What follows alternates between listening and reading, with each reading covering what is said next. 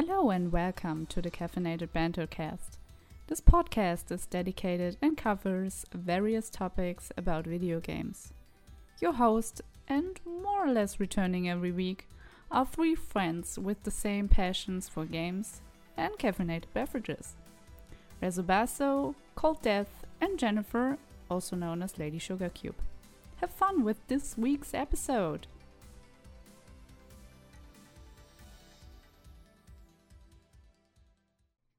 Mm-hmm. So I guess this is episode 79 of the Caffeinated Bantercast, CD. It could be. Could be. Episode 79 of the Caffeinated Bantercast. Oh, shit. Jennifer is off doing other shows because she's too good to be at this show. You know, she's too popular. Yeah, she's too popular to be on the show that got her started. Yeah, I'm not upset about that at all. Thanks, Jennifer. I can't just bail to go be on another show, but I'll restrain my further judgment for later. Maybe this might pay off for me in the long run anyway, so we'll see how that goes. Joining me, in case you have not figured it out, is my loyal vassal, Cold Death. Dun dun dun! What a surprise! Hey, I don't know if you noticed, you got an upgrade. Upgrade, huh? Yeah, you went from being a pretty to being my vassal. That's quite an upgrade. You jumped quite a bit since the last episode, my friend. That's quite the upgrade in status here. Huh. I'm just saying. Does that mean two sardines now instead of one? Well, since you brought it up, it's actually 2.5. Ooh. Yeah. Yeah, don't eat them all at once. You might not get any for a while. You never know. Hey, it might hurt my stomach in that amount. Yeah, right. Man, it's been just a tiring week for me this week. I don't know about everyone else. My week has just been fucking tiring with my fucking job. Holy shit. Yeah. Yeah. Lots to do. Yeah, it's been busy. It's just been like really busy at my job and really fucking tiring. So,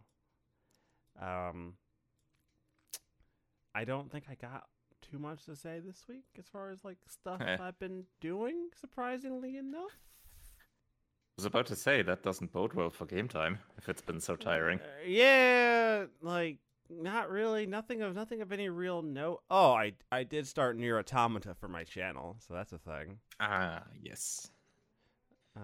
That series is going to be nothing but Asimov jokes and like iRobot and iRobot and Terminator references because to be or not to be, right? That's all it's ever going to be. I cannot my inner literary nerd just is just like, okay, you have to make all these jokes. It has to happen. Mm-hmm. It's all one giant iRobot ripoff. Reference. And I'm kind of okay with it. I'm okay with that. I also got to chapter 8 of Xenoblade Chronicles after a rather I don't want to say a tough boss fight. I didn't die. So I don't. How hard can a boss fight really be if it doesn't kill me? That's not even once. No, it didn't kill me. Did not end me. It wasn't like a bad boss fight, but it has a boss fight had a gimmick, and I'm not a fan of the gimmick because you get a new power to it. The boss can put an aura on itself that can basically stop all damage until you remove the aura. Oh, okay. Mm-hmm. But it doesn't tell you it's putting the aura on you. I think the boss just gets a little more greener. Oh. So you have to look at the differences. It's shimmering probably slightly. Yeah. Oh, you'll know because suddenly all your attacks are doing just zero. Okay. Well, I mean, that's kind of a big enough tell. Yeah, but by the time, if you don't notice it by then, you're probably in trouble. But I also kind of feel like this game cheats a little bit, because sometimes I'll be doing really well in a boss fight, and then randomly, like, all my team will be half health. And I'll be like, wait, why is everybody half health? What the fuck hit me? I genuinely want to say that I think the game cheats. Like, I can't prove it. You know what I mean? I can't prove it. You're working on it. Yeah, I'm compiling the video evidence as we speak. It's called my playthrough. It's called the playthrough. The 60 hours worth of video evidence I'll eventually compile and post to the internet to prove the game cheats. I already got it. Don't worry about it. So you're gonna enhance the footage. Yes, enhance. You find out. Enhance. You enhance far enough. Eventually, you'll find what you're looking for. So yeah, I'm almost done with tactics. That's been a blast. A swanky little party to play through. I have never actually played I had this game growing up. I still have the actual physical copy when I was in high school. The thing is, I never beat it because the game does not explain. The game does not explain dick to you. It explains nothing. It just assumes you know how the game functions. Try it out. Find out for yourself. Yeah, basically, it doesn't explain. Have fun. It doesn't explain how to unlock classes. It doesn't explain how abilities work. It doesn't explain that you can cross-class and mix shit up for each character. Nope, doesn't tell you any of it. Not once. In the manual, it probably says in small print, by the strategy guide. Oh, shit. You brought that up. Thank you. Damn. Oh, perfect. This is why I came to the show today, actually. I didn't... Oh. This is why I showed up. This is why. Thank you for reminding me. I finally get to have my moment. One reason you came, and then you forgot. Yeah. Right. The primary reason I showed up to this show, and that's the one reason I forgot. Until you brought it up. But thank you, CD, for reminding me. I guess that's why I'm here, reminding you of things I didn't even know you needed reminding of. Right. That's the role of a vassal, and you're doing your duty quite well. So I blew like a solid $55 on a 90 strategy book that I didn't officially knew existed. I know that sounds weird. So a little backstory. The game I'm talking about is Lunar Silver Star Story Complete for PS1. Now, I knew there was a strategy book, but the only reason I knew it is because there was an ad in the back of the hardback instruction manual to the game. That's the only reason I know. I had never actually seen the book in person. Ever. Like, in 10 plus years, I've never seen it. Sounds like it's quite rare. Yeah. And magically, within the span of maybe the month of April onward, a bunch of them suddenly appeared on eBay. Because I've searched for it.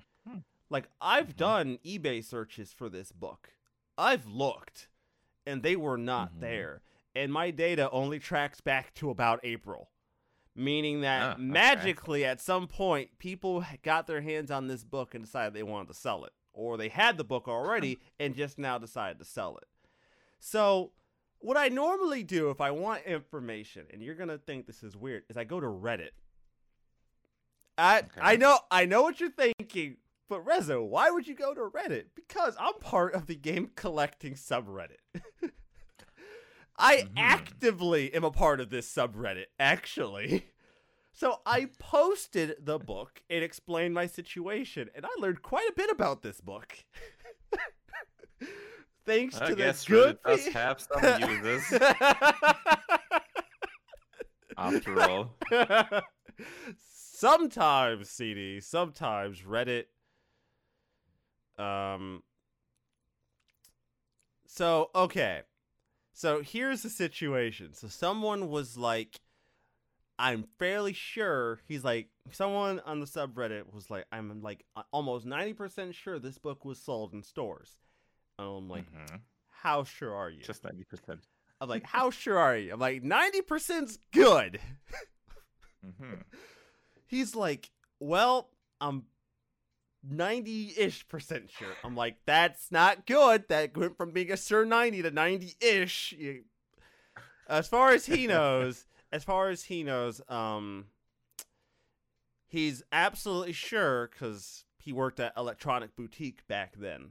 Well, what was Electronic Boutique? He's like, I know for sure we had the Lunar 2 book. He's like, I'm not 100% sure we had the Lunar 1 book. Now the reason this book is important to me is because me and my collecting friends have been arguing about whether this book 100% existed. I know that sounds weird. The reason why we couldn't figure it out is because the only proof that a strategy book existed was there was an unauthorized strategy book made by Prima that's been circulating around over the last handful of years that just... Yeah, I know, unauthorized. That's actually what it's called. It's called the Unauthorized Strategy Book for Lunar Silver Stars. Yes, I'm not kidding. It's an actual thing. Actually calling it unauthorized. That's interesting. Yeah, here. Wait, yeah, here it is. Here's a link. I have receipts. Now, this book I've seen in person. This is actually one I've seen at my local shop.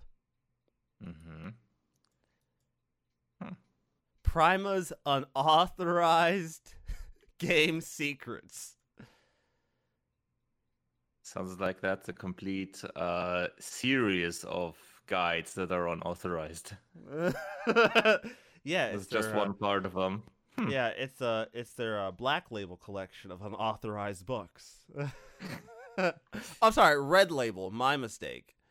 So going by the reviews, red is more like a warning sign there. Yeah. So the thing is that we knew the only proof that we had that this book existed was the fact that it was in the back of the instruction manual. That's it. We had no other way to verify this book's existence. At least not on our own. We've been trying to find it. We've asked around quite a bit. We couldn't find it until recently, until I found it. And then I was like, guys, it got here. And then we checked the book, and then they looked at the book and went, oh shit, this is actually it. And then I realized there's shit in this book that like FAQs don't actually have. So now I'm tempted to play through the game again and really double-check some of this stuff. I want to know, because this book is made by Working Designs. It's not made by some dude working for another company who played the game and, wrote so secrets down. Actually, yeah, in detailed knowledge about the inner workings, potentially. Yes. I mean, anything has to be better than... was it Prima Games or Bratty Games guide for Final Fantasy IX, which is just one giant ad for playonline.com? Oh, okay. Oh! That sounds great. Oh, did you not read Jason Schreier's article about that guide? I can't believe you wouldn't have read that. Oh, wait, I know why. I'm pressing X on you being surprised by that. You know what? For the fans of this show, I'll have a link to Jason Schreier's article on that particular... I'll even link to Kotaku for this one. I'm fine with it. The one time I'm going to link to Kotaku, because this article is actually quite factual, because I own the book. I can verify it.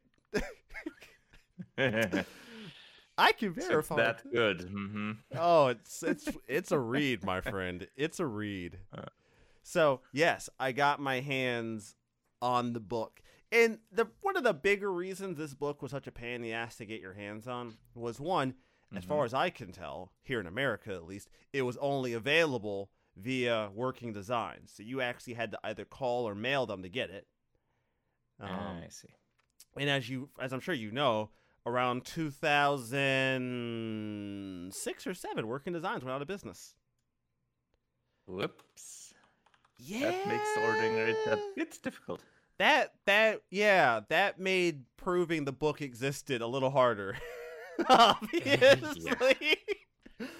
That made proving this book's existence, which I know someone in the comments, someone's going to be like, Rezo, if it's in the back of the instruction manual, the book obviously exists. Does it, though? Well... does it, though? Because I would argue... Without any other proof, that mainly means, yeah, at the time they planned to do it, but right. If they did, that's another question.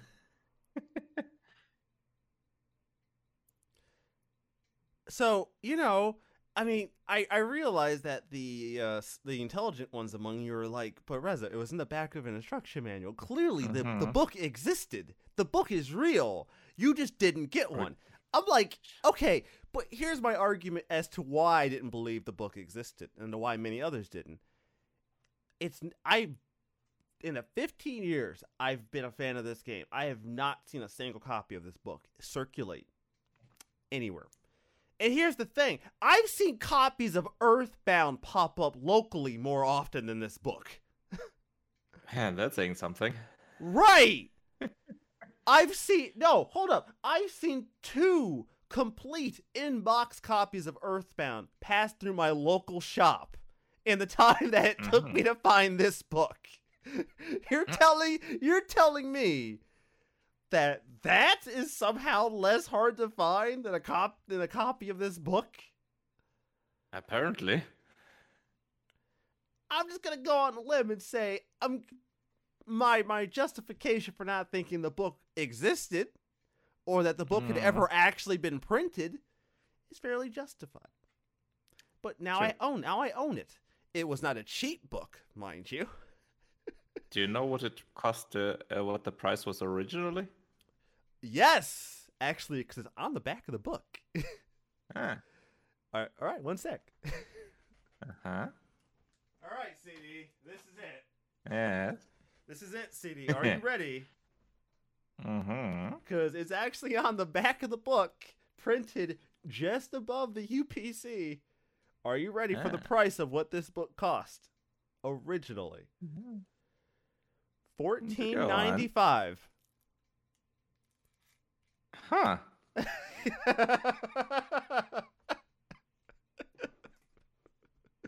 That sounds like a decent price. Sounds like a fucking bargain to me. Do you have any idea? Kind of surprised that it's that rare then. I mean, sure, you could only order it, but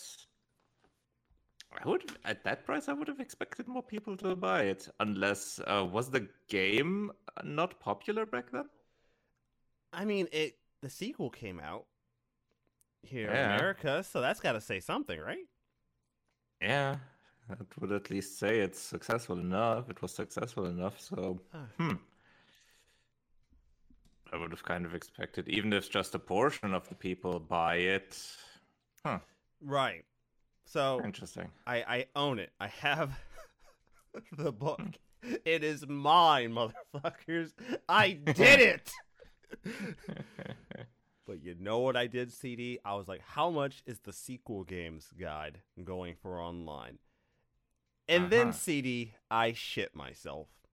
And I don't mean like, metaphorically. I don't even mean that in a sarcastic way, CD.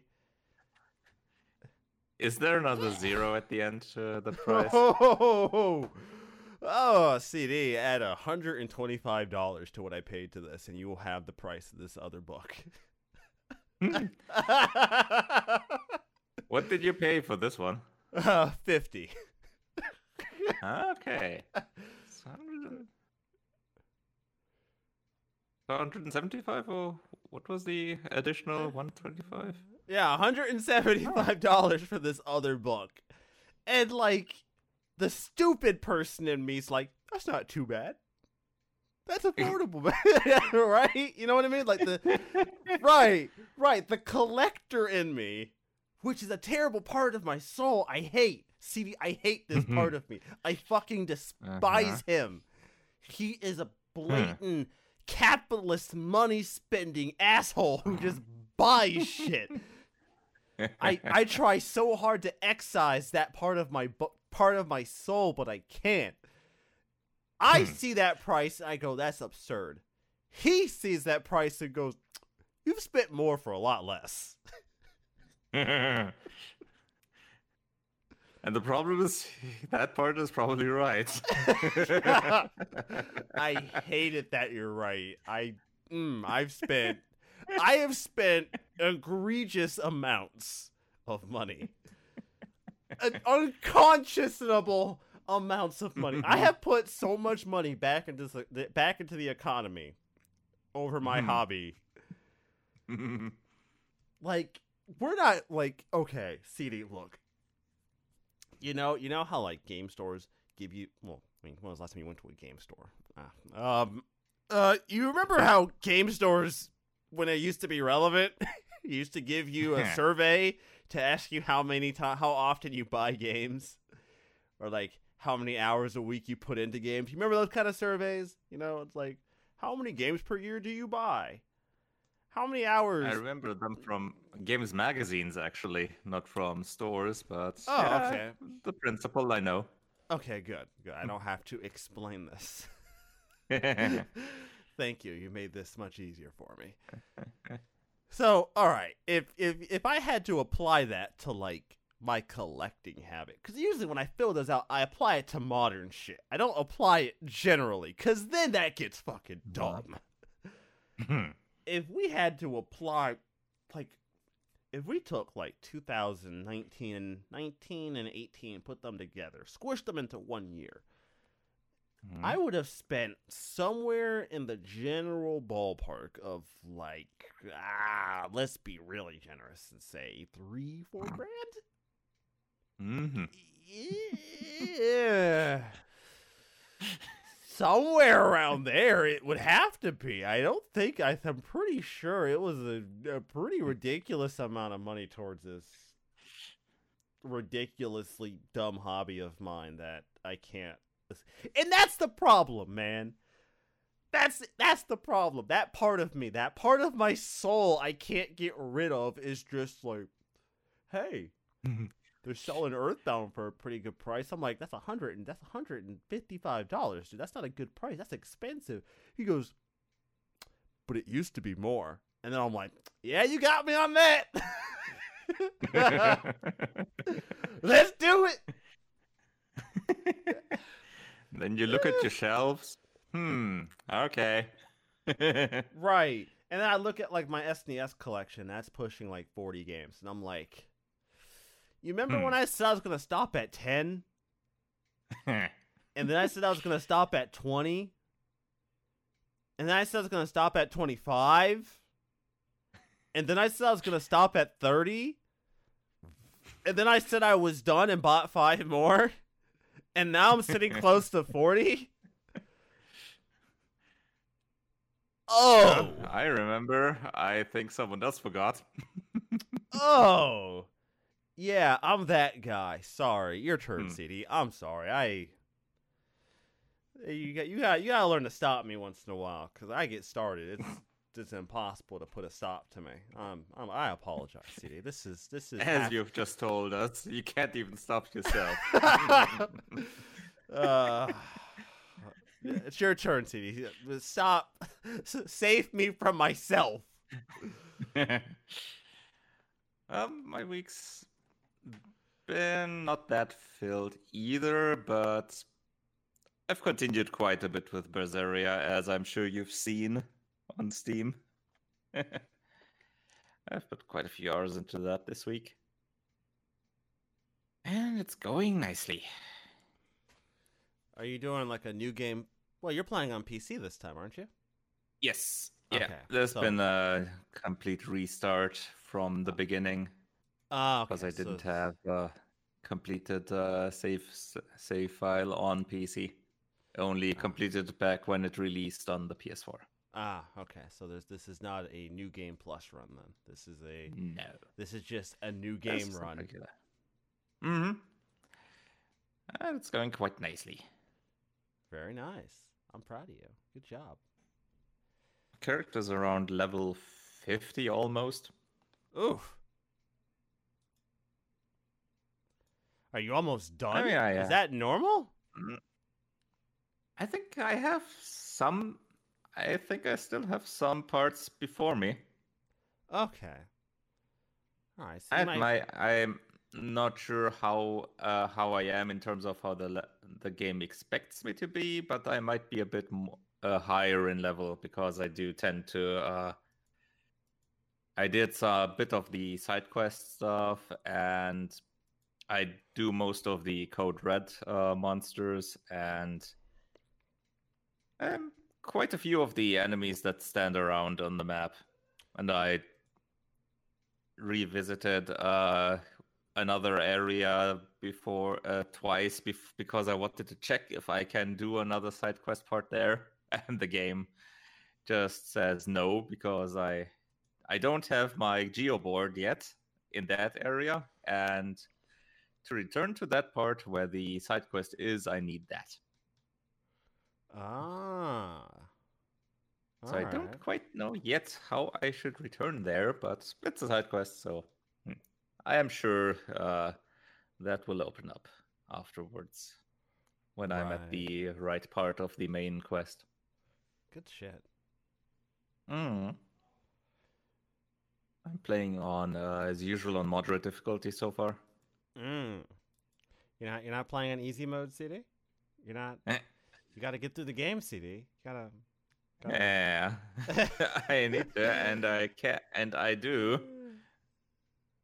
With Tales games, normal mode already is definitely too easy for me. Normal mode is a little too much. Little too easy. That's been ever since I played the first one that I played, Graces F on the PS3. I noticed, okay, normal might be a bit too easy. I'm switching to the next higher. Yeah, that's a good groove, and kept it there ever since. Sounds like a plan to me. Sounds like a plan to me. Me and some friends are going to be doing a Tales of Vesperia run on PC with the remote play together. All right, yeah. They've been doing it with a bunch of Tales games, but I wanted to get in on one because they just finished Symphonia and hated it. They got through Symphonia and they were pretty upset with it. So I'm like, guys. 2 weeks ago, I'm like, guys, Vesperia is like 50% off. It was like $20. I'm like, I'll pick it up. We can do that one next. And they're like, heck yeah. So Vesperia is next. Yeah. I'm excited. Good. It's fun. One of the older battle systems still. Yeah. Definitely noticeable. But I'll have to say they made pretty big improvements in that area since then.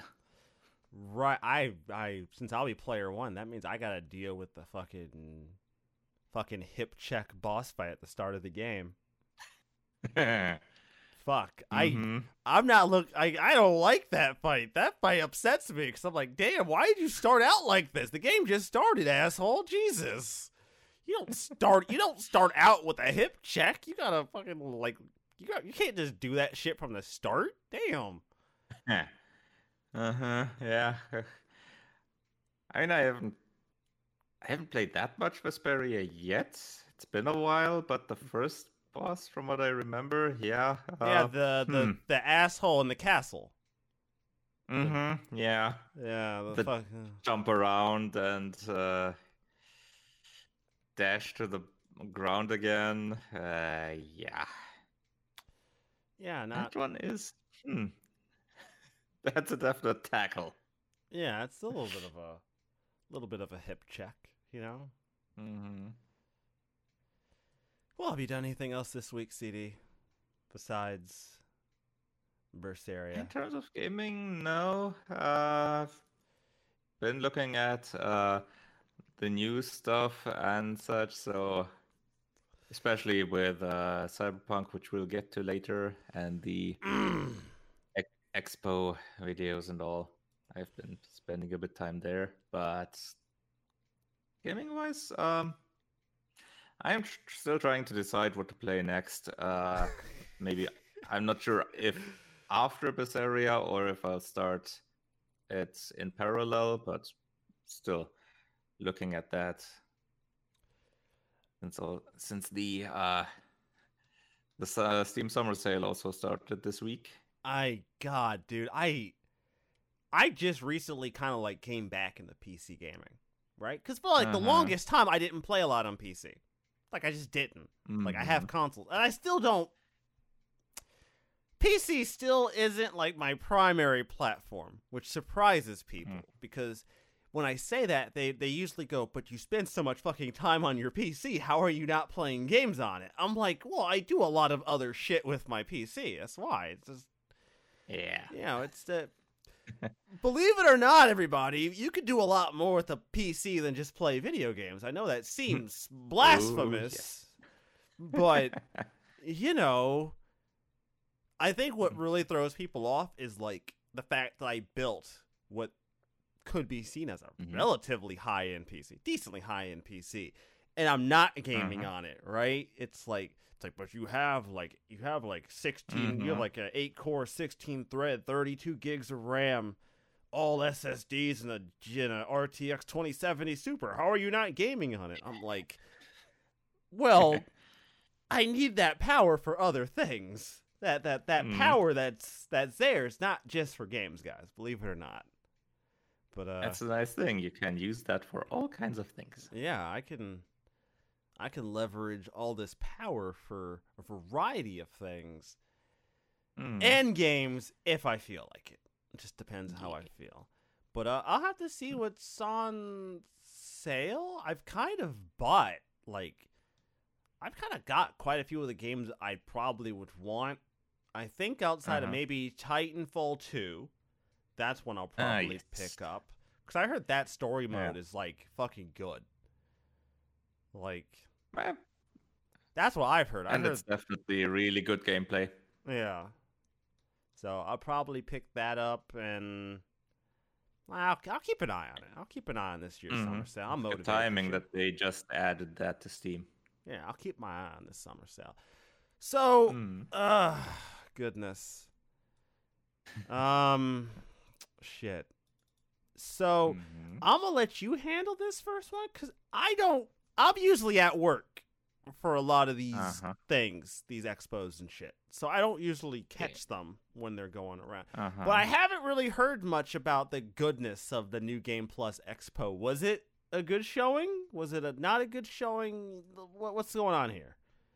It had quite a few announcements and trailers to show. So I've mainly watched the showcase at the start and not the additional segments, but those had some interesting things. Let's see, they started out with stuff like Catherine Full Body coming to Switch, several games from that are very obviously Japanese in in terms of what they are like. There's Fairy Tail, Fight Crab. Fight Crab, yes! I wouldn't necessarily call Japanese, but that's definitely seems like a fun time waster. I can't wait for that game to make a debut at Evo. This shit's gonna be fucking hype. What surprised me was they announced Curse of the Moon 2, the second game in that Bloodstained 8-bit version. And one of the characters there is a corgi driving a mech. Word? Okay. Uh-huh. All right. We doing this. All right, we doing this. Okay. All right. I see where you're taking the show, CD. I'm going to have to put my seatbelt on. This show is not going to go in the direction I thought it was going to go. Fair enough. That was eager for going and putting it in that direction. I was as surprised as you would have been, probably, if you saw that when it happened. True. And the other thing, SNK showed a few things. For example, the Samurai Showdown Neo Geo collection for the Switch and the PS4, I think. Which, that's, I think, the one that they also made free on the Epic Games Store recently. Which, I don't know how good the quality is in terms of netcode, but seems like a nice collection. If you're a Samurai Showdown fan, it's 7 games. The Samurai Showdown 5 Perfect is on there, for example, which hasn't been released previously. Yeah. So that's a new one.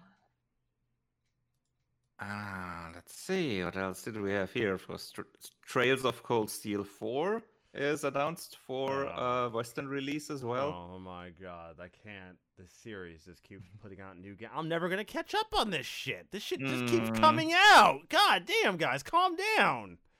And those games are long. I know. Oh my god.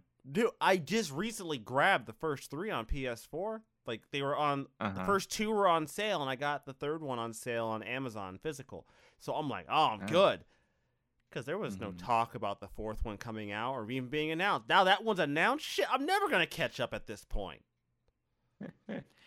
In terms of general announcement, I think it's been known for a while, just no Western release yet. Yeah, you're right. I don't gotta like it. Then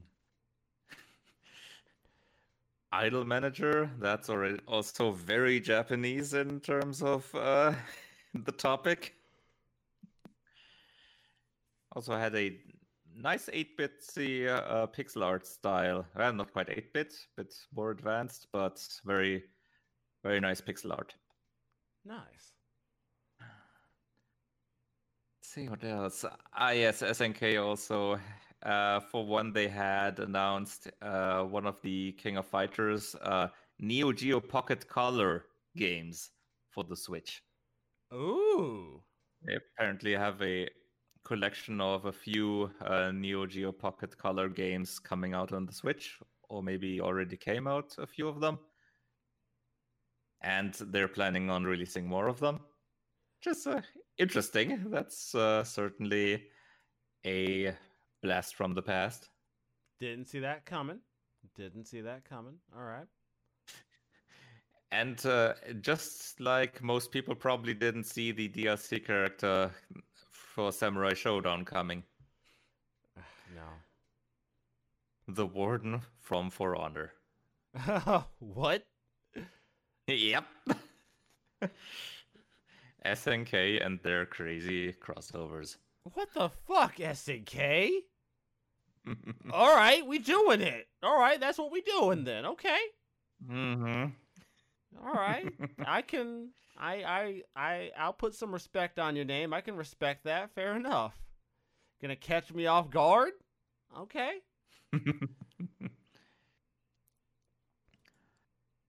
And there's several other announcements. You can check their YouTube channel. They have quite a few trailers on there. For there isn't any really big title, like a AAA big title, but it's about to be expected since developers like Capcom or Square Enix didn't show anything there. But it's still, I think, a nice assortment of stuff. Yeah, I'd say so. And they ended it with the announcement of Ys 9 Monstrum Nox. Ooh, okay. All right.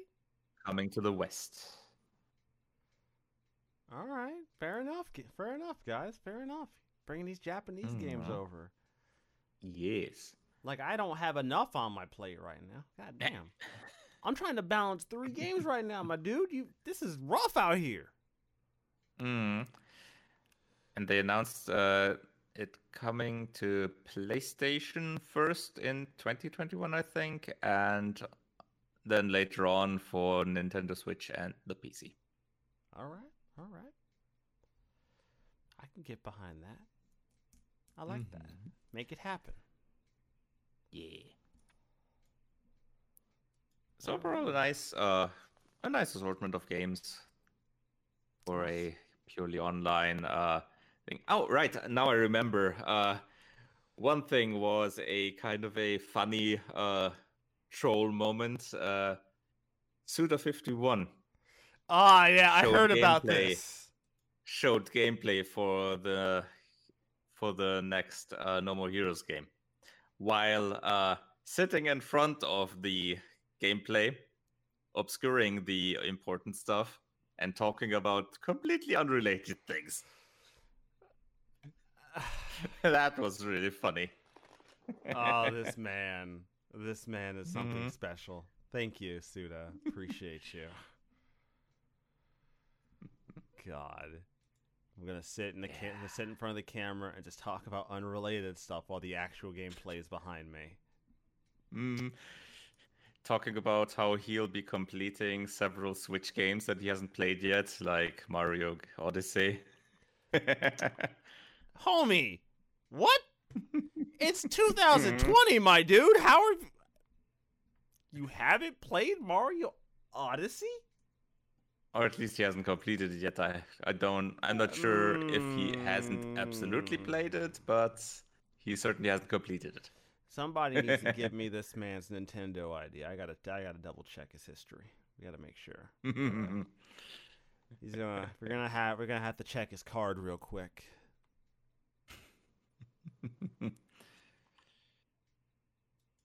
I mean, do you want him playing those titles, or do you want him working on his game? I column A, column B. Yeah. Okay. There was a picture circulating around of like Sakurai's place where all of his games are set up. His game consoles are set up. It's immaculate. Right. Yeah. From the. Mm-hmm. It's immaculate, and I'm like, oh, that's impressive. I could only dream of pulling off something that good. Well done. Proud of you. Yeah, and for some reason they didn't show the close-up in the Western version of the video. I have no idea why. Probably because of some of the one or two of the consoles he had there. Because it's all kinds of things like the Mega CD and Genesis, a PC Engine, I think, as well. And yeah. Damn. Probably something due to that. Most likely. Either a rights reason or someone at Nintendo of America complained. Who knows? Someone like, you cannot show this. Mm-hmm. You are not allowed to show this at all. Do not do it. We don't want to bring up the ghosts from the past. Yeah. Wouldn't that be funny? We don't want any more Sega memes. Wouldn't that be funny? If, like, the only reason they did this was because there was a copy of Mother 3. And they didn't want to risk it. Like, you cannot close up. It's like, why not? There's a copy of Mother 3 sitting on your goddamn desk again. And we told you! We only recently managed to stop getting asked about that after Reggie left. Yeah, and did you see Reggie? He fit under the door, so he was so small. Yeah, like, we don't want him to shrink anymore. Yeah, we're doing him a favor. So, in Japanese game news, and not so happy ones after this. Yeah, unfortunately. Round of announcements. Tales of Arise delayed past 2020. Yeah. The long and short of it is that due to the pandemic, certain aspects of the development team have to adapt to achieve what they're looking for with this game, the quality aspect they want to achieve with this game. So they have to kind of push things back a bit. I mean, you know, I get it. You know, I'm sure the game's going to come out and still be great, or if not better than it would have been anyways. And I certainly hope so. I'm more surprised we haven't seen all that much about the game. I don't feel like we've had pretty much nothing since the original reveal. Well, I miss a lot. So I thought maybe you might have seen more of it, or like maybe there was screenshots or something, or you had some connections. Maybe I missed nothing. Out. Oh, okay. Nothing. The only thing was a slightly more extended trailer at, I think, TGS or some event after E3, but besides that, nothing ever since then. Damn. Okay. So we don't have much to go on for this game. Nope. They haven't even announced a new release window yet. Just, it's been delayed. It's not coming out this year. So let's hope it comes out next year. Yeah, but I kind of wonder if they're going to change up what it comes out on. Is it still going to come out for PS4 and Xbox One? If it's going to launch after the new consoles? That's the plan so far, but I am guessing they'll be doing it probably like other titles, that you have the possibility to buy it for either and play it on both. Okay, fair enough. Let's see, they haven't said anything about that yet. The original release plan was PS4, Xbox One, and PC. Yeah, but the original release plan was to be out sometime this year, so. Yeah.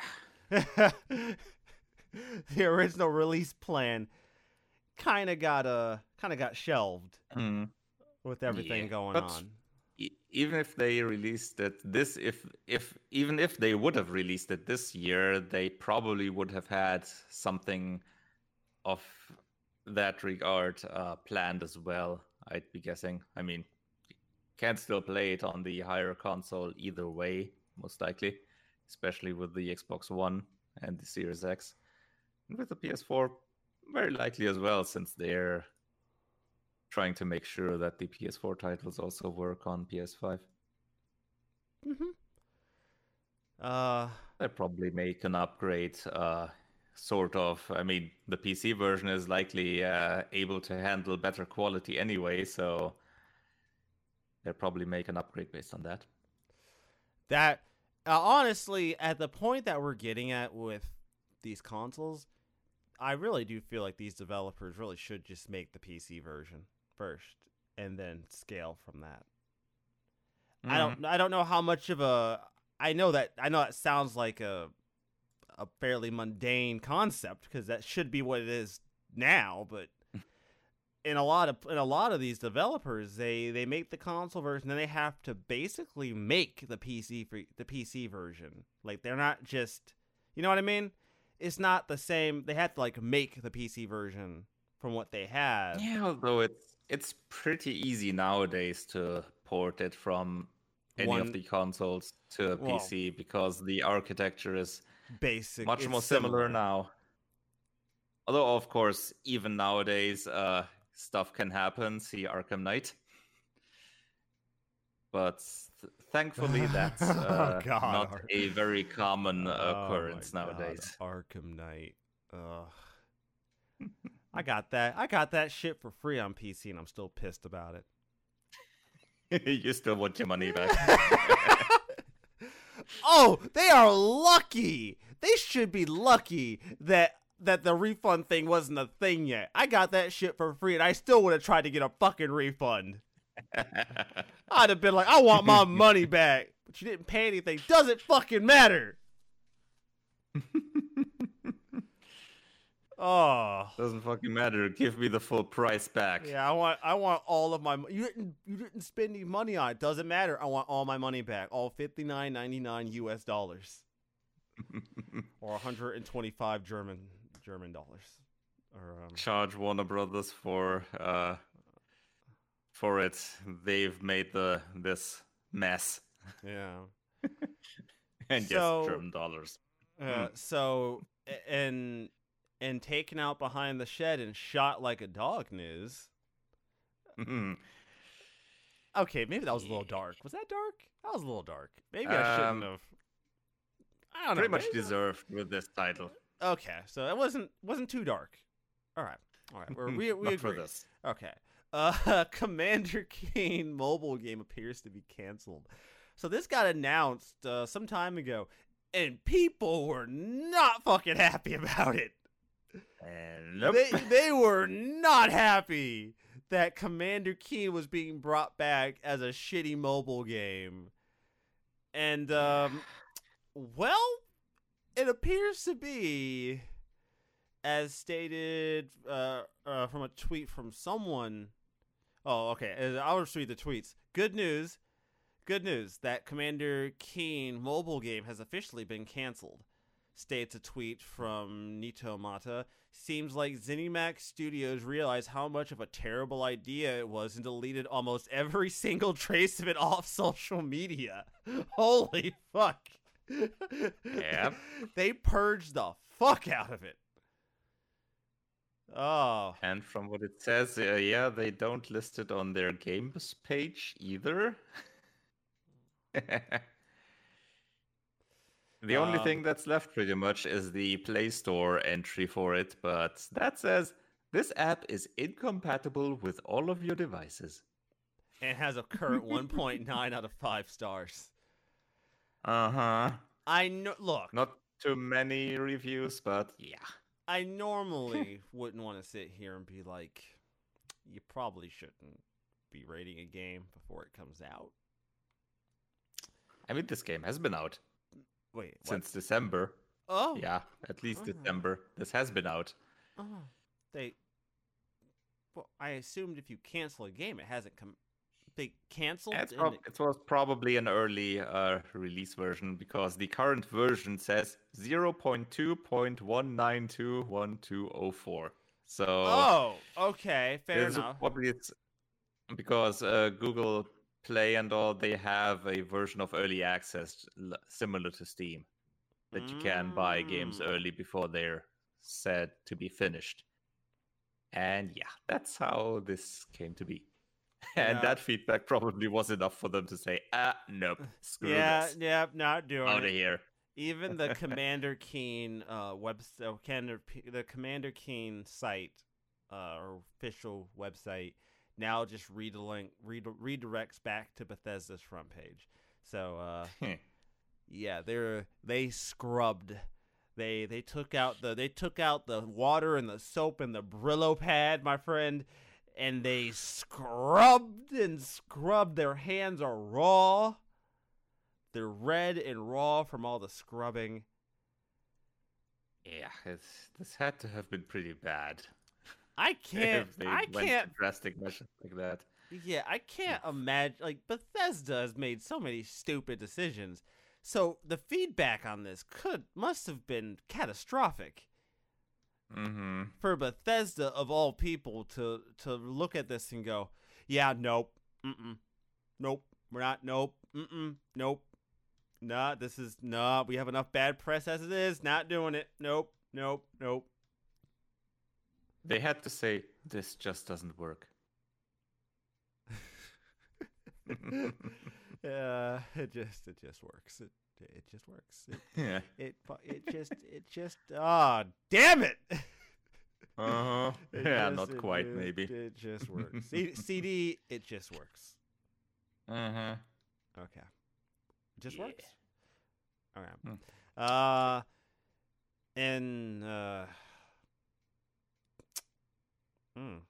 I don't have a clever and I'm pretty sure this game will just work news. Yeah, I think that's fair. I don't look, the game's not out. I don't know. Maybe the game will come out and it won't just work. We don't know, CD. We don't know. Yeah. But CD Projekt has a pretty good track record. But we don't know. Until I have the game on my desk,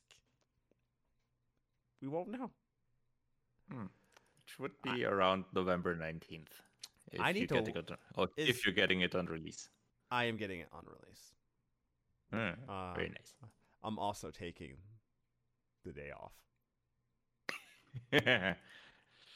Just the day, huh? I mean, what day does this land on? November 17th? 17th? 19th. 19th? Let me double check and see where that lands. November 19th. What the fuck? 19th, are you sure? Because November 19th is on a Monday, and that's very uncommon for a release date for a video game here in America. That's interesting. Yeah. Because that's what they said. Yeah, September 17th delayed to November 19th. Wait, November... Oh, okay, I'm looking at the wrong... Yeah. November 19th. November 19th. Okay, that's a Thursday. That's... So you would need 2 days off. Yeah, I would have to blow some vacation time on. I mean, I'll do it. I'll do it. I'm not gonna do it, but you know, I'd have to dig a little deeper on that one. Anyways, to the point. Why we're bringing this up? Yeah, there's a new juicy trailer that I need to watch. I have not watched this trailer. Is it full of spoilers? Is it gonna spoil? No, shit? It's everything only from the prologue part. Oh, okay. This was a whole, I think, what was it, half an hour live stream that they showed the trailer. They had announcements for an upcoming anime for it that they're doing with Studio Trigger. Oh, that's coming 2022. All right, I want that on my desk. So that'll take a while, but... And they showed some gameplay from the Braindance mode that they have, which is a very interesting thing, where you have recordings of things that you can replay, because other people that use Braindance have recording equipment and special sensors implanted into them, and they record parts, and you can use sort of cyber equipment to relive those memories, and also kind of Blade Runner-esque analyze them.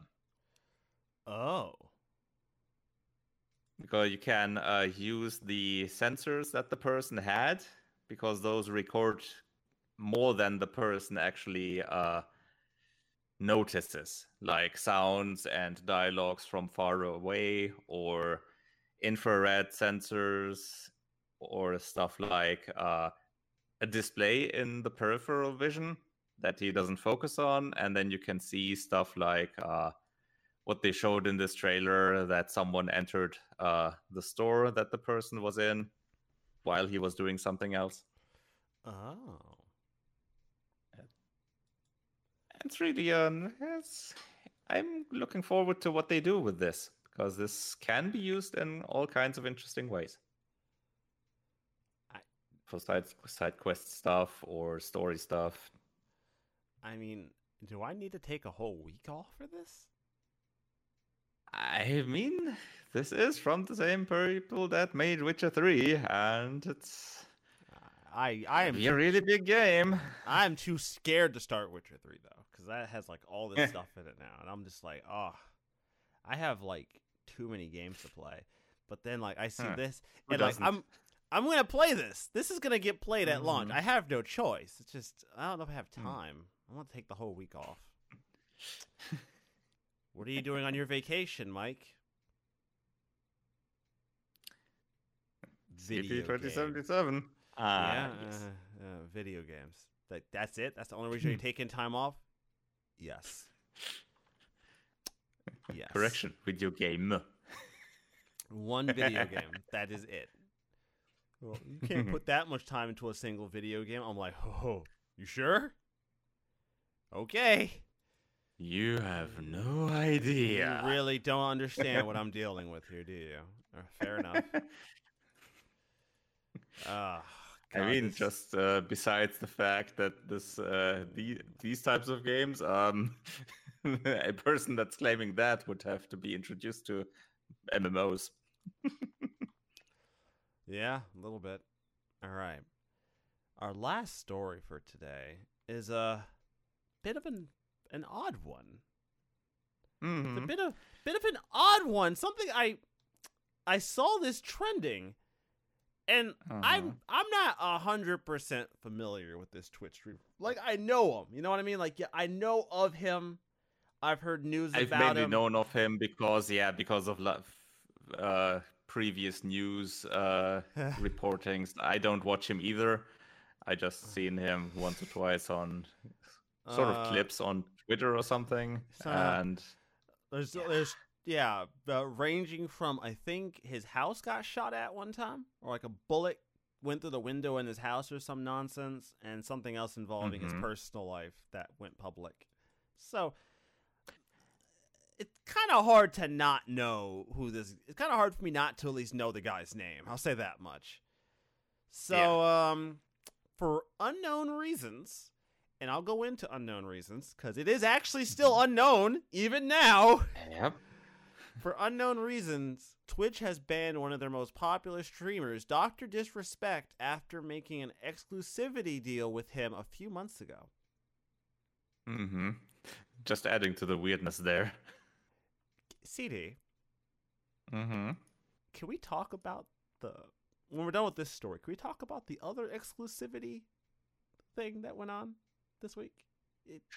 Sure. Which one are you referring to? Mixer. Ah.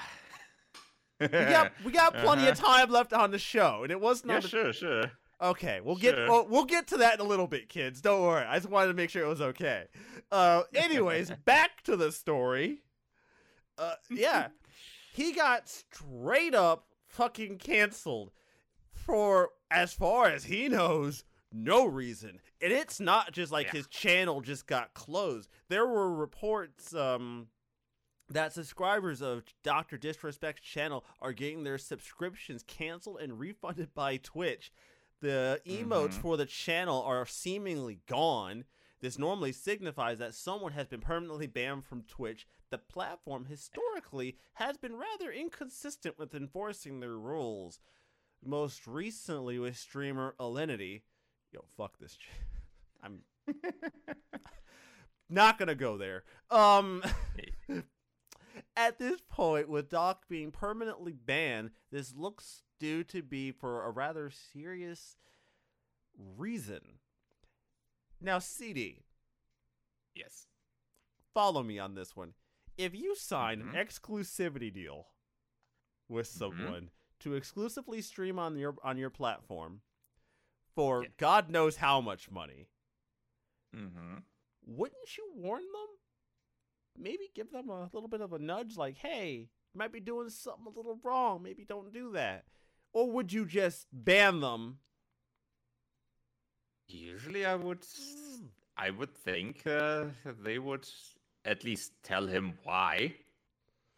Update one. Even if they just up and ban him. Because, I mean, if it's something really serious, then I can understand them outright banning him, but I'd at least expect them to tell him the reason. And, like, and this article points out a really good fact that, like, there have been streamers who do some fucked up shit, and they don't even get banned. So, I'm going to be really surprised if they just banned him over something really fucking trivial. Yeah. Meanwhile, you have other streamers yeeting dogs over their fucking shoulder. Cats and dogs, or whatever. Just saying. Pets. Yeah. According to be done with pets anyway. Dexertro, Twitch streamer Tim the Tatman Taylor. I'm sorry. I thought of Home Improvement. I'm sorry. That's my fault. Said during his stream today that he spoke with Dr. Disrespect and that even he doesn't know what is going on yet with the ban. When I was talking to him, he said he was talking to Twitch, trying to figure out what happened. There were also murmurs that Twitch will not be making a public statement regarding his ban, but of course that remains to be seen. It is likely that, if anything, we will hear from Dr. Disrespect more himself once the time comes. Here it is. So Twitch did make a statement. It did happen. Twitch made a statement to PC Gamer regarding the matter, saying, as is our process, we take appropriate action when we have evidence that a streamer has acted in violation of our community guidelines or terms of service. These apply to all streamers, regardless of status or prominence in the community. Uh-huh. Word. So essentially, they made a statement that's just empty. Yeah. It's empty. It's so empty it actually hurts. This makes no sense. Yeah, I'm sorry, my dude. That sucks. I mean, he's like, you know, he's always had sort of a weird history on Twitch, but I have a hard time believing he did anything really justifiable to ban him. Again, people have done, like, way worse. So I have a really hard time buying that this ban is really justifiable. And I'll be really upset with you if, you know, I'm going to be really upset if, like, they banned him over something dumb. Now, there have been talks that since Twitch has been getting so hard by DMCA claims lately, that's been a pretty big thing. Yeah, but according to someone that's been reporting on it, it has not been a DMCA reason. Oh, okay. That never can mind. Be ruled out. Okay, well, never mind then. Fuck it. Which makes this... And I mean, if it would be DMCA, there would be really no reason to not say that it's been that. Right, you wouldn't hide it, right? You would just be like, yeah, it was because of, you know... That would be a surprise, considering how much that term has been going around lately with Twitch, so... But this apparently is something else.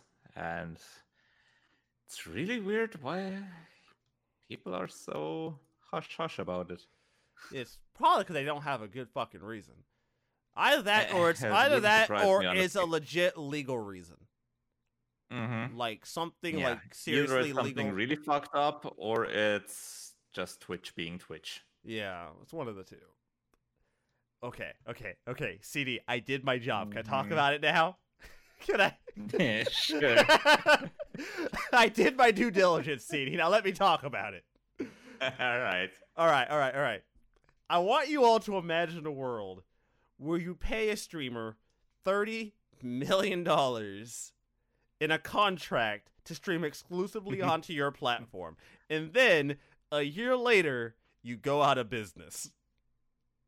Was it even a year? Close. It wasn't quite a year. It was it was closer to like 8 months-ish. It was not very long.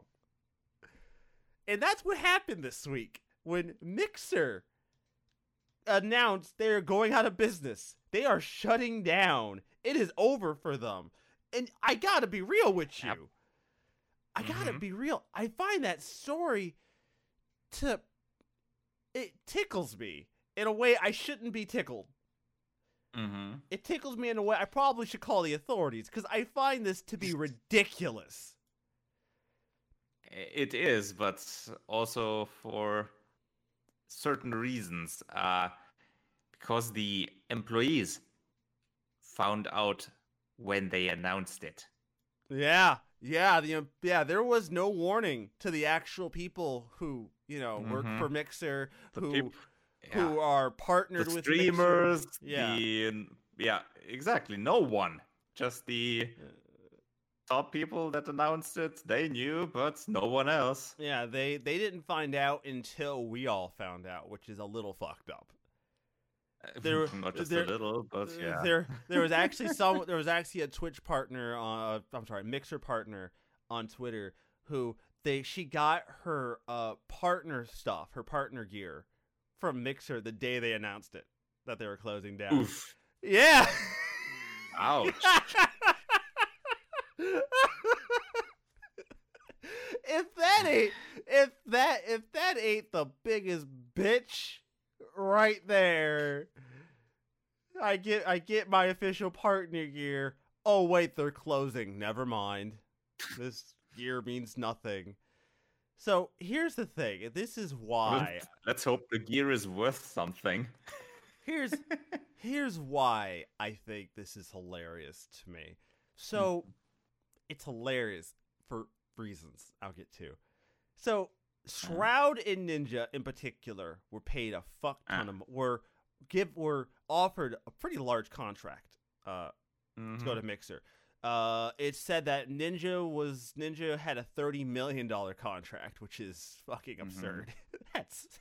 $30 million, CD. Just $30 million dollars. Just okay. Yeah.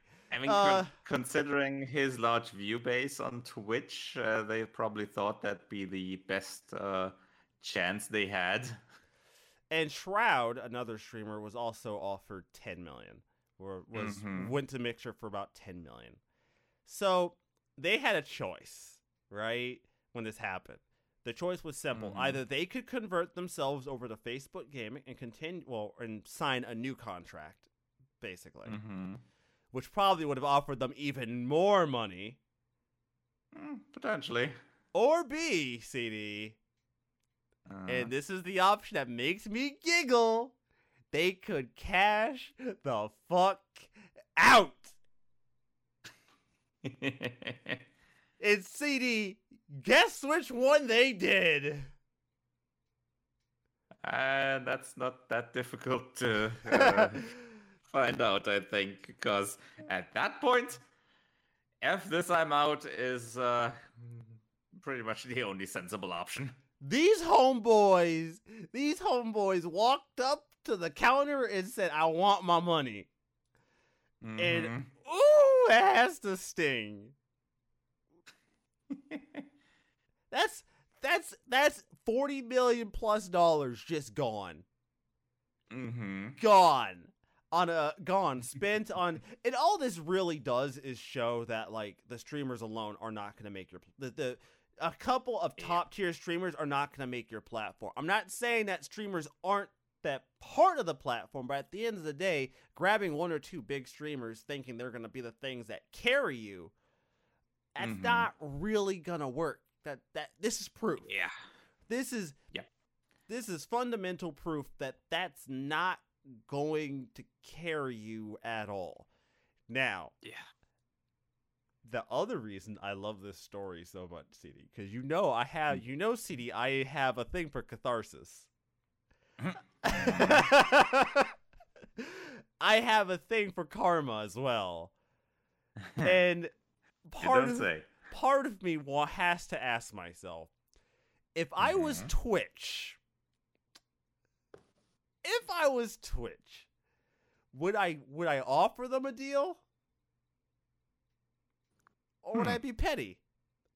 Now, granted, Twitch is a business. They're not me. I'm petty. I acknowledge this, but I am also not a company. So, like, that's the thing I'm questioning, though. It's like, should Twitch be like, hey, guys, look, we'll make you an offer? Or should Twitch just be like, you can come back to the platform, but we're not giving you any special fucking treatment. You bailed. Like, you know what I mean? Like, that's the... I don't think they would care that much with that amount of money. They would just say, okay, we'll go back to Twitch streaming and whatever comes of it, comes of it. About to say, 30 million, like this Ninja can retire. Even 10. Yeah, like... Yeah, even 10 is nice. Yeah, that's like Notch levels of retirement. Not quite Notch levels, but... What? How much was Notch offered for Minecraft? I'm gonna look this up. I want to double check. Notch sold Minecraft. I think it was noticeably more. Was it? Oh. Okay. Oh wow. Oh. Oh fuck. Okay. Oh yeah. I take that back. This is not Notch levels of retirement. No, this is not. This is not. Fuck. So for comparison, you know how I said that offering Ninja $30 million was ridiculous. You remember how I just said that? Yep. Notch sold Minecraft to Microsoft for a cool, frosty $2.5 billion. Mm-hmm. Billion. All right. Yep. I take that back. I take that back. He supposedly outbid Jay-Z and Beyonce on a mansion. So, I mean, okay, never mind. If you want to have a cozy retirement, that's the way to go. All right, never mind. Ninja, I mean, Ninja and Shroud, they'll have a cozy lifestyle if they have anything in their heads. They can afford to take it easy. Right. But they can still make more, definitely. I mean, they can take it easy and just continue what they've been doing. And I'm pretty sure they will do well. They don't even have to stream hardcore anymore, really. Like, they don't even have to, like... They don't have to be on that grind lifestyle anymore. They don't really want to. They could just be like, exactly. You know, I'm taking a couple days off. Gonna go to the beach. You know, whatever famous people do in their spare time. I don't fucking know. They can continue it. Buy a pound of coke. I guess. I don't. So, somebody on Twitter tell me what rich people do with their money when they're not working, because I don't know. First thing that came to my mind was buy a pound of coke. That was it.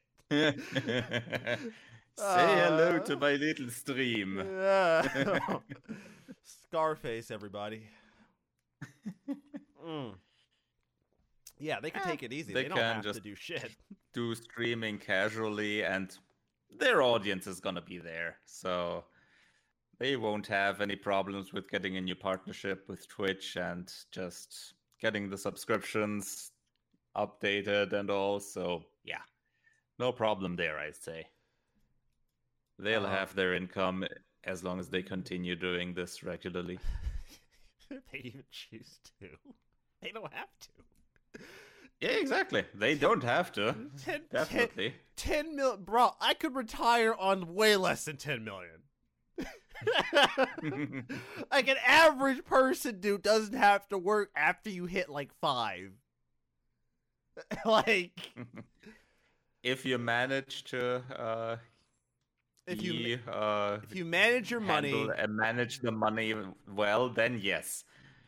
But chances are there are gonna be problems. So, or rather, you're gonna be tempted to do things. Hey, CD. Yes? I have another story for you that's Twitch related. Oh. You've probably heard about it because it's fucking ridiculous, but I want to talk about it. Okay. I think I probably know which one, but dude, go on. Oh, you probably... 25 million. Let me start. Twitch faces 25 million lawsuit for alleged damages caused by sexually suggestive women streamers. Ah, yes, that one. I'm going in, ladies and gents. I'm going in. This was it. That might be a bad phrase there. This is gonna be amazing. Oh, I know you knew this story existed. You just didn't think I was gonna bring it up. Come on. This is the kind of trash. There were two possibilities which way you would go, but yeah, okay. Look, see, this is the kind of trash, garbage, junk food story that's my kind of deal. All right. So, look, if you're on the internet much, you probably heard about this. It was even circulating on my Twitter. So, yeah, I was going to hear about it. So, there's a young man. Well... I guess, young man. I'm not going to go there. who is suing Twitch because he has OC. His complaint states that he suffers from several medical conditions, including depression, OCD, and sex addiction, the last of which he claims has been extremely exacerbated due to Twitch displaying many sexually suggestive women streamers and making it nearly impossible for the plaintiff to use Twitch without being exposed to such sexual suggestive content. Uh-huh. Oh, this is amazing. There's so few streamers that don't have those. Mm-hmm. Oh, this is great. I love it. This is great. At the time of the complaints filing, this individual, who I will not be stating his name,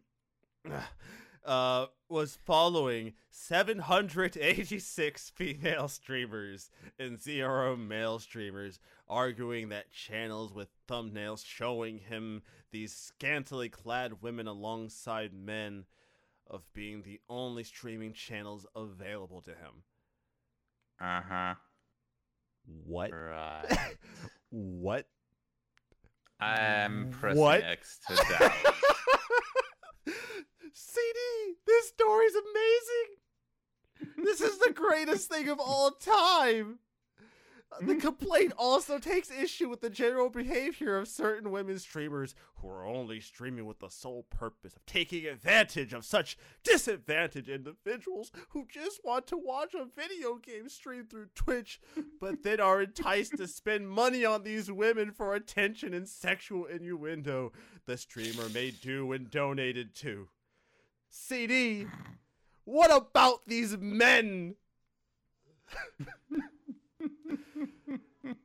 Oh, this is amazing. This is the greatest thing of all time. This lawsuit is absolute gold, CD. Absolute gold.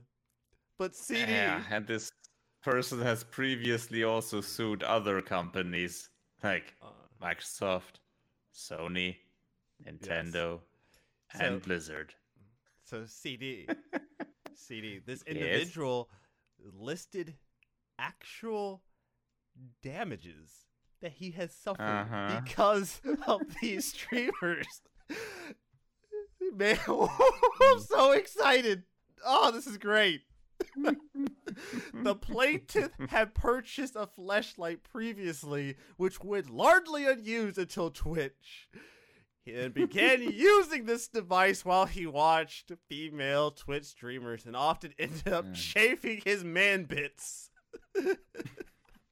every day with the device, making it extremely painful and constant, which ends up causing redness and mild infections at the tip. Holy shit!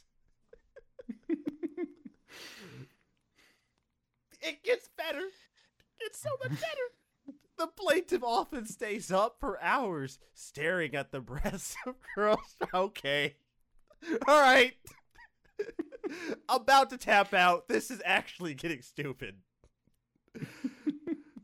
Which ends up damaging his retina, making his eyes bloodshot for days. Eye drops do nothing to hide his shame from his parents, and he is often questioned by people who he comes in contact with as to why his eyes are so bloodshot and red, which leads to further embarrassment and isolation. Yeah, because he has no other choice than to just tell them this. Uh-huh. Right. And the plaintiff once ejaculated on his PC monitor, causing a short circuit and a small fire within the electrical system of his gaming rig and causing his apartment to black out temporarily. Welcome to Jackass. Oh, this is amazing. This story is incredible. Oh, okay. All right, CD. Up until now, this story has seemed stupid, right? Like up until now, I've only justified you not listing it. I know it. Up until now, I've just justified you not listing this story. But then, his request for relief, CD. The request he has for his relief, for his, all the damage he suffered, CD. This poor man. Are you ready? Uh-huh. Injunctive and immediate cancellation and permanent ban of the female streamers listed above, along with any other female streamers that violate Twitch's own TOS in a similar way. Also for the permanent ban of any and all female or male streamers that have not yet been permanently banned for such sexually suggestive content as has been displayed on this lawsuit. Uh-huh. All right, and the last 20, the big number here, the $25 million in damages, in punitive damages to be split between the plaintiff and other Twitch Prime Turbo subscribers with any monies. That's a weird way to spell. Is that how you're supposed to spell that? M-O-N-I-E-S? Monies? I think in this case, yeah. In the legal terms, I think, yeah. Any monies left over to be donated to both COVID-19 and Black Lives Matter charities and funds of the court's choosing.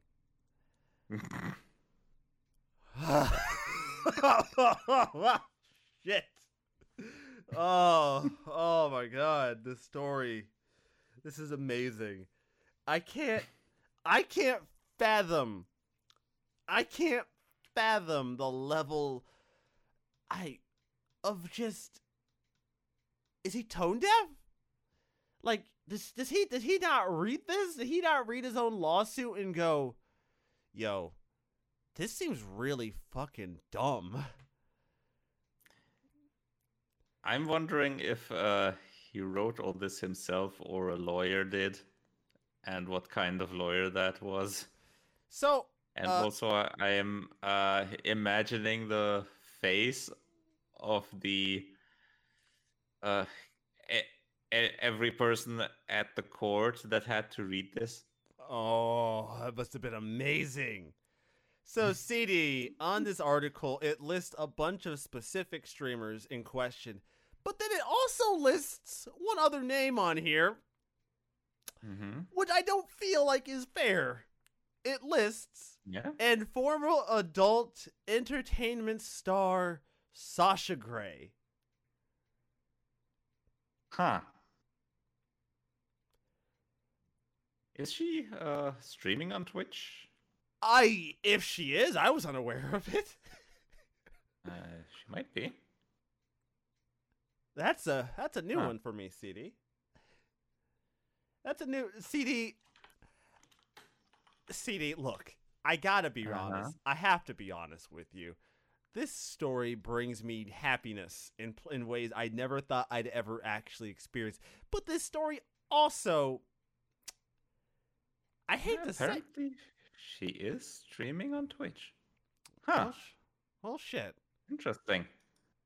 So, I mean, like, I want to see a judge. I want a judge to actually take this case. Like, I want to see a judge actually have to read through this case file and go, what? You're suing them because you couldn't stop. Just don't watch Twitch. Just don't. Like, what? Ah, this is great.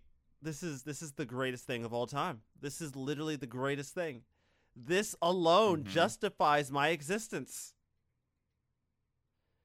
Oh, God. I love it. I love this story. You know what? I'm going to say it, CD. I hope he gets it. I hope he gets it, CD. I hope he gets all $25 million, CD. I really do. If you have the balls or the lack of self-awareness to do this, to write this lawsuit with a straight face and go public about it, bruh, you deserve it. Get this man his money. He's got cojones. He's got a massive pair of cojones. Ali certainly seems to be using them. Yeah. Thanks, CD. Appreciate you for that. Really appreciate you for that, CD. I know why you left this off the list now. Thank you. You left this off the list. You walked into that one. You left this off the list, but had the nerve to include a Twitch-themed story on the docket anyways. You were asking for this, and I had no choice but to do this. Mm-hmm. Oh, did I leave out the fact that one of his primary reasons for doing this is that he feels that he had no other choice due to the fact that the COVID pandemic had forced people to stay at home? He was he was particularly vulnerable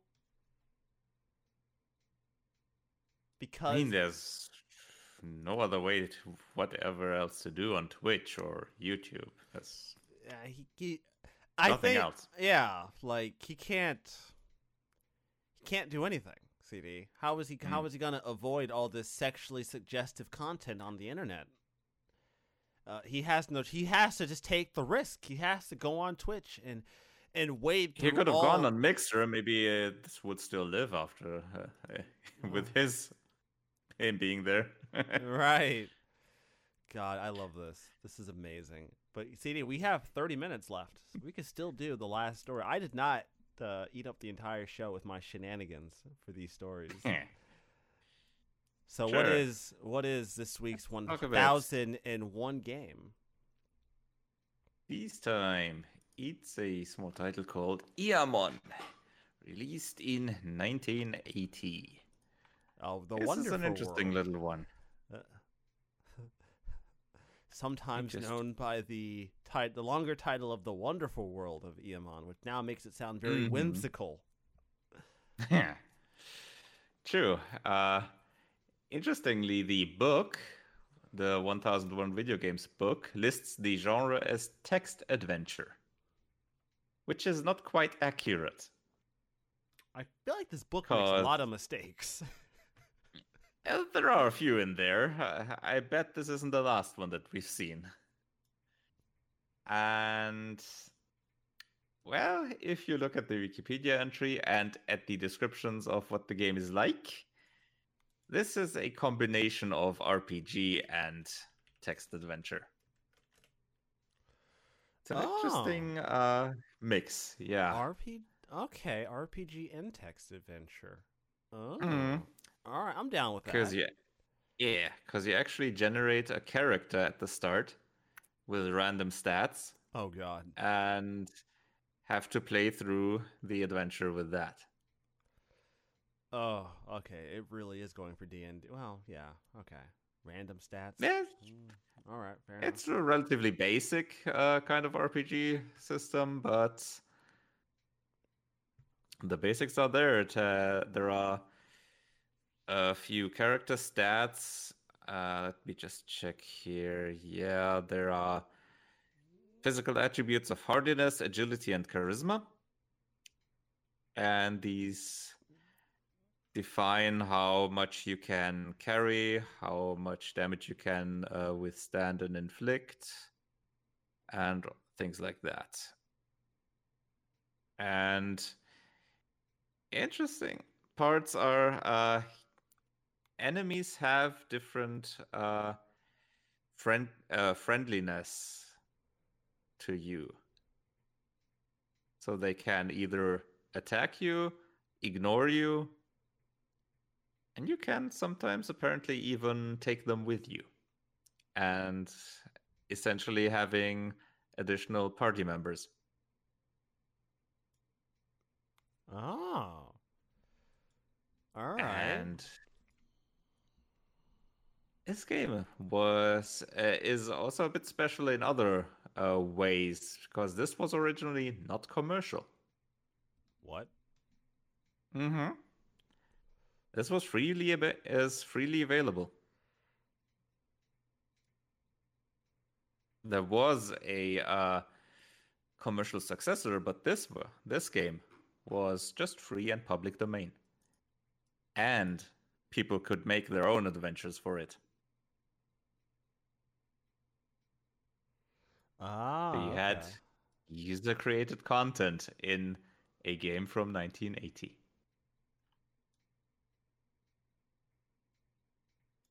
Oh. There are quite a few of them. And some of them had revisions quite late. One of them that is listed had its last revision in 2011, for example. What? Yeah. Okay. Doesn't tell when it was first created, but apparently in 2011 there was another revision for it. There are quite a few here. How many did they have? Over 270 adventures have been released for this game. Holy shit. Oh, it's quite a few. All right. I mean, that's a lot. Damn. That I was not ready for that. And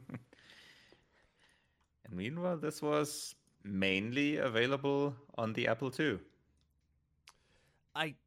I think I'm struggling with imagining a game in a 1980 getting like updates, like ostensibly getting updates all the way till 2011. That is absurd to imagine. But I'm also like, yo, like that's dedication though, and I respect that. And it's not just basic updates. It's essentially people writing their own adventures for the game and making that public. And it's essentially, well, something that you nowadays get on the Steam Workshop, for example. Yeah, I know. Oh. According to this, it did get a conversion to PC. In 1985, actually, John Walker from Marshfield, Wisconsin, converted Emon to the PC and released several converted and new adventures. Eventually, the discs were released through various shareware organizations and garnered a minor following. While the adventures attracted some modest interest, the direct conversion of the adventure creation program prompted much criticism among PC users for being too difficult to use and poorly written. The latter in later years by people who were probably never constrained by early versions of the basic language. Yeah, bad ports have been around for a while. Yeah, holy shit. That's absurd to imagine. I can't, like, that's hard for me to wrap my head around, though. Good lord.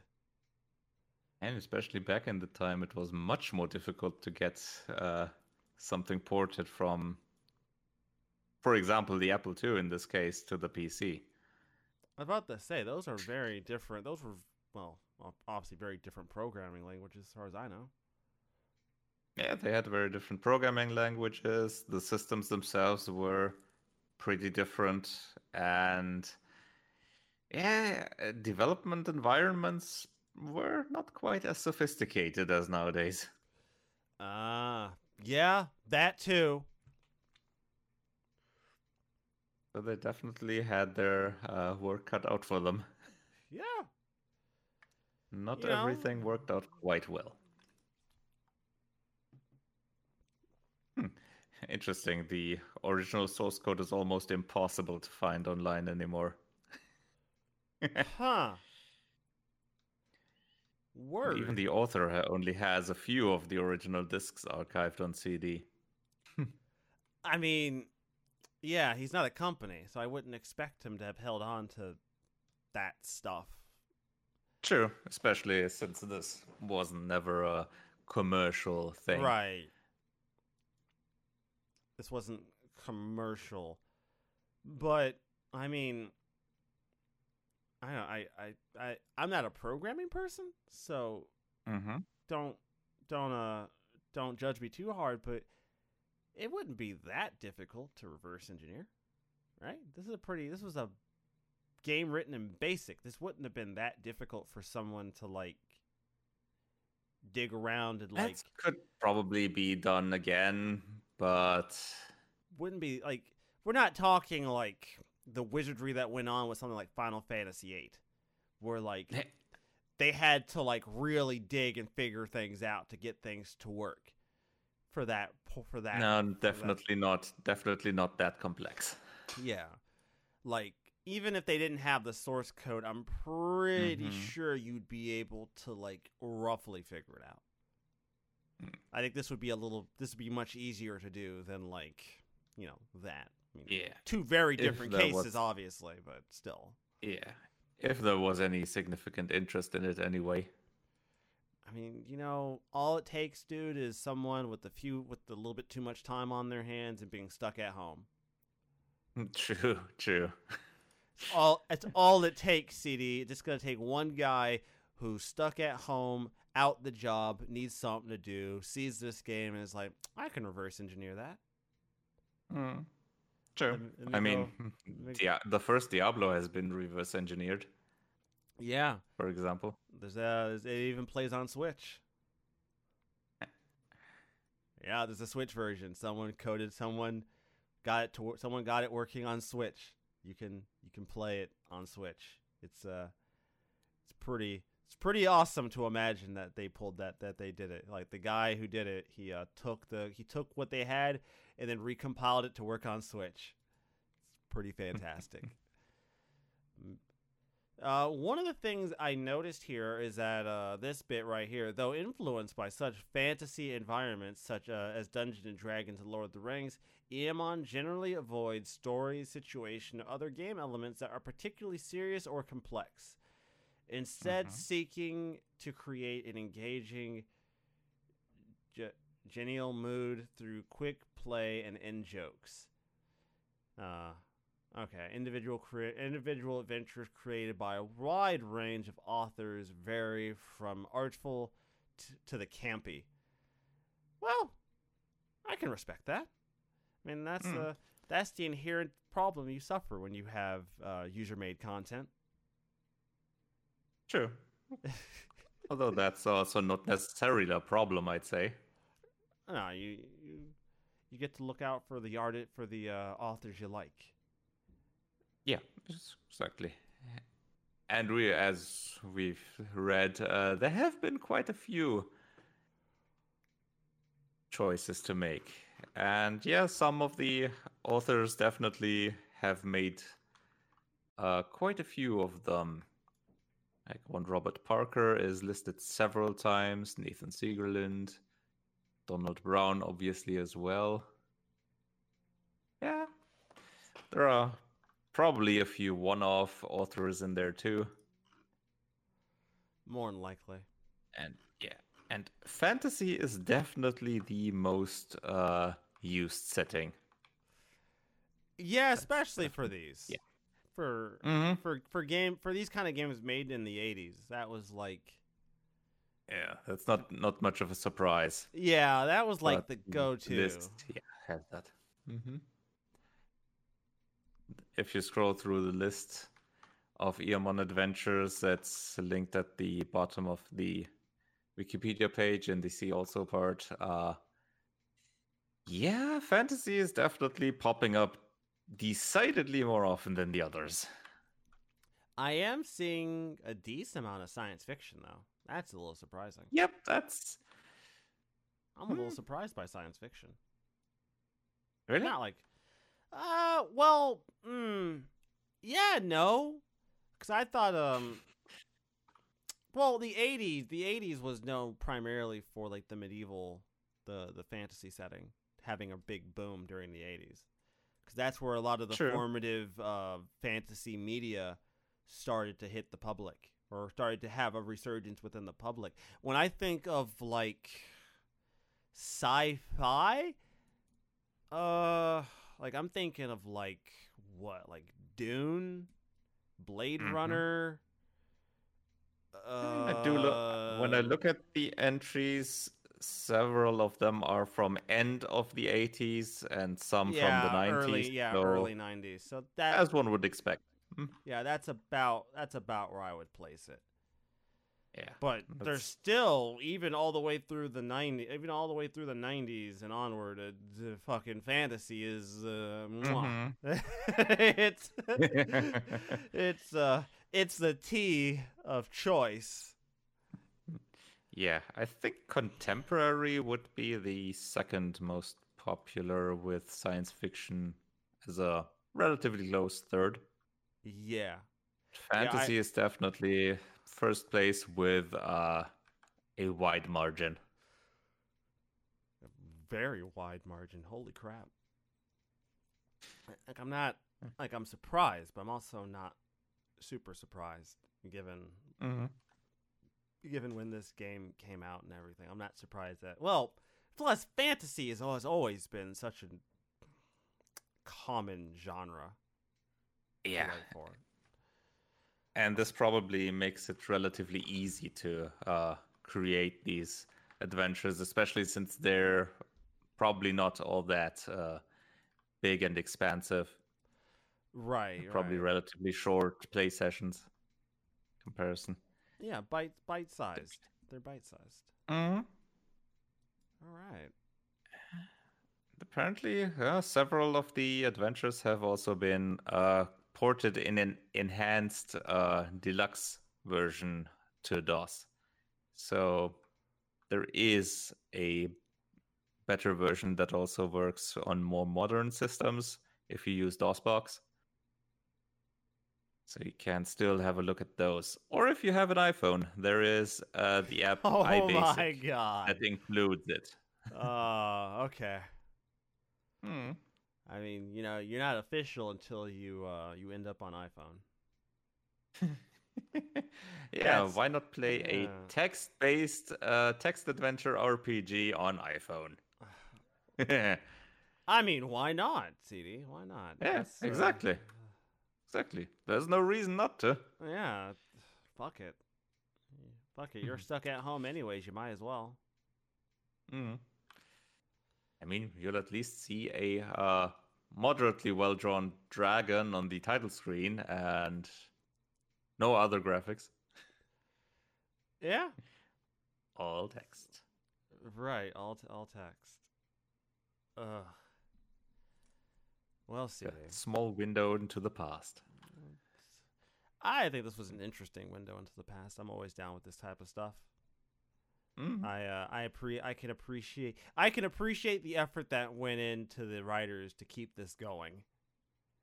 The multiple writers who were writing to keep this particular piece of property maintained. It's certainly interesting to see that people already back in the day have been contributing to things like this on their own time. Not everything has been commercial even back then, which is nice. It's very nice to hear that. Well, I guess that's the episode. But I'm not looking forward to this upcoming week because I got to replace my PS4 controller. Oh, what happened?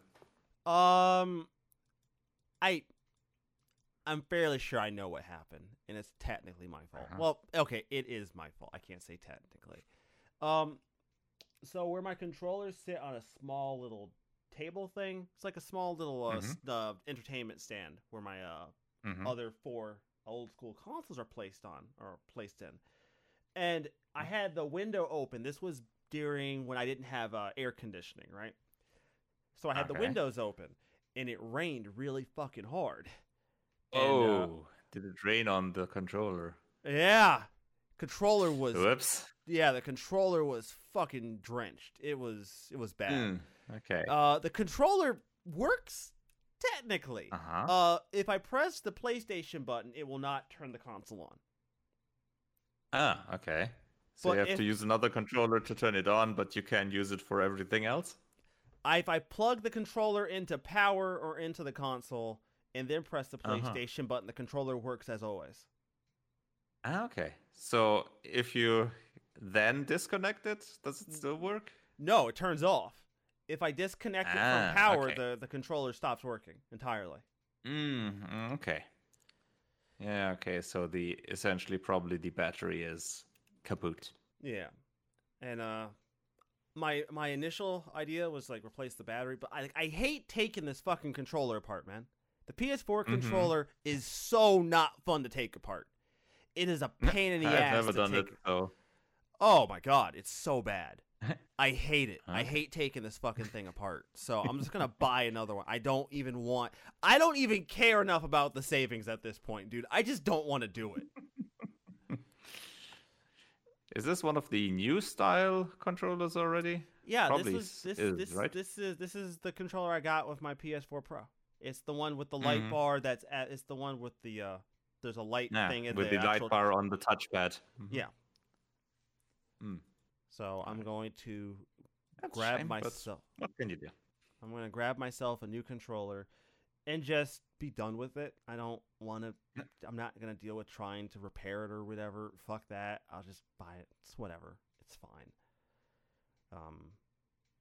I treat my stuff fairly good. You know what I mean? So it's not like I'm replacing controllers fucking often. The building I'm going to leap. What? Any case, everybody. Hope you all have enjoyed this wonderful episode of the Caffeinated Bantercast with my loyal vassal CD. Dude. Yeah. I'll say I had a great time. I love talking about Twitch, especially when there's so many juicy stories involving Twitch and streaming. I love it. Thank you, CD, for giving me the opportunity to go off on a fucking tangent. You're welcome. In any case, everybody, we will see you all next week. Have a wonderful week. See ya. All right. I mean, there could have been a lot more to talk about with Twitch, but I think that's a bit ongoing currently. Oh, yeah. Oh, absolutely. Once we started talking about Dr. Disrespect, I'm like, yo, this is excellent. I can segue into these other two topics I want to segue into. And CD can't be like, well, that's not relevant. Well, actually, it is relevant. It's entirely relevant to the conversation at hand. Uh-huh.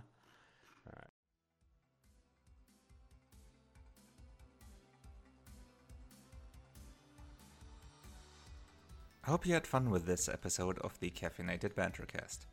If you want to look up specific stories we talked about, we link them in the episode descriptions or on our dedicated page at cbcast.walkinshadows.com. We also write about things that interest us, but don't fit into the podcast episodes at blog.walkinshadows.com. If you want to contact one of us directly, you can do so through Twitter. Resobaso is at Resobaso. Jennifer is at Lady_SugarCube, and Cold Death can be found under at Cold Death. Until next time.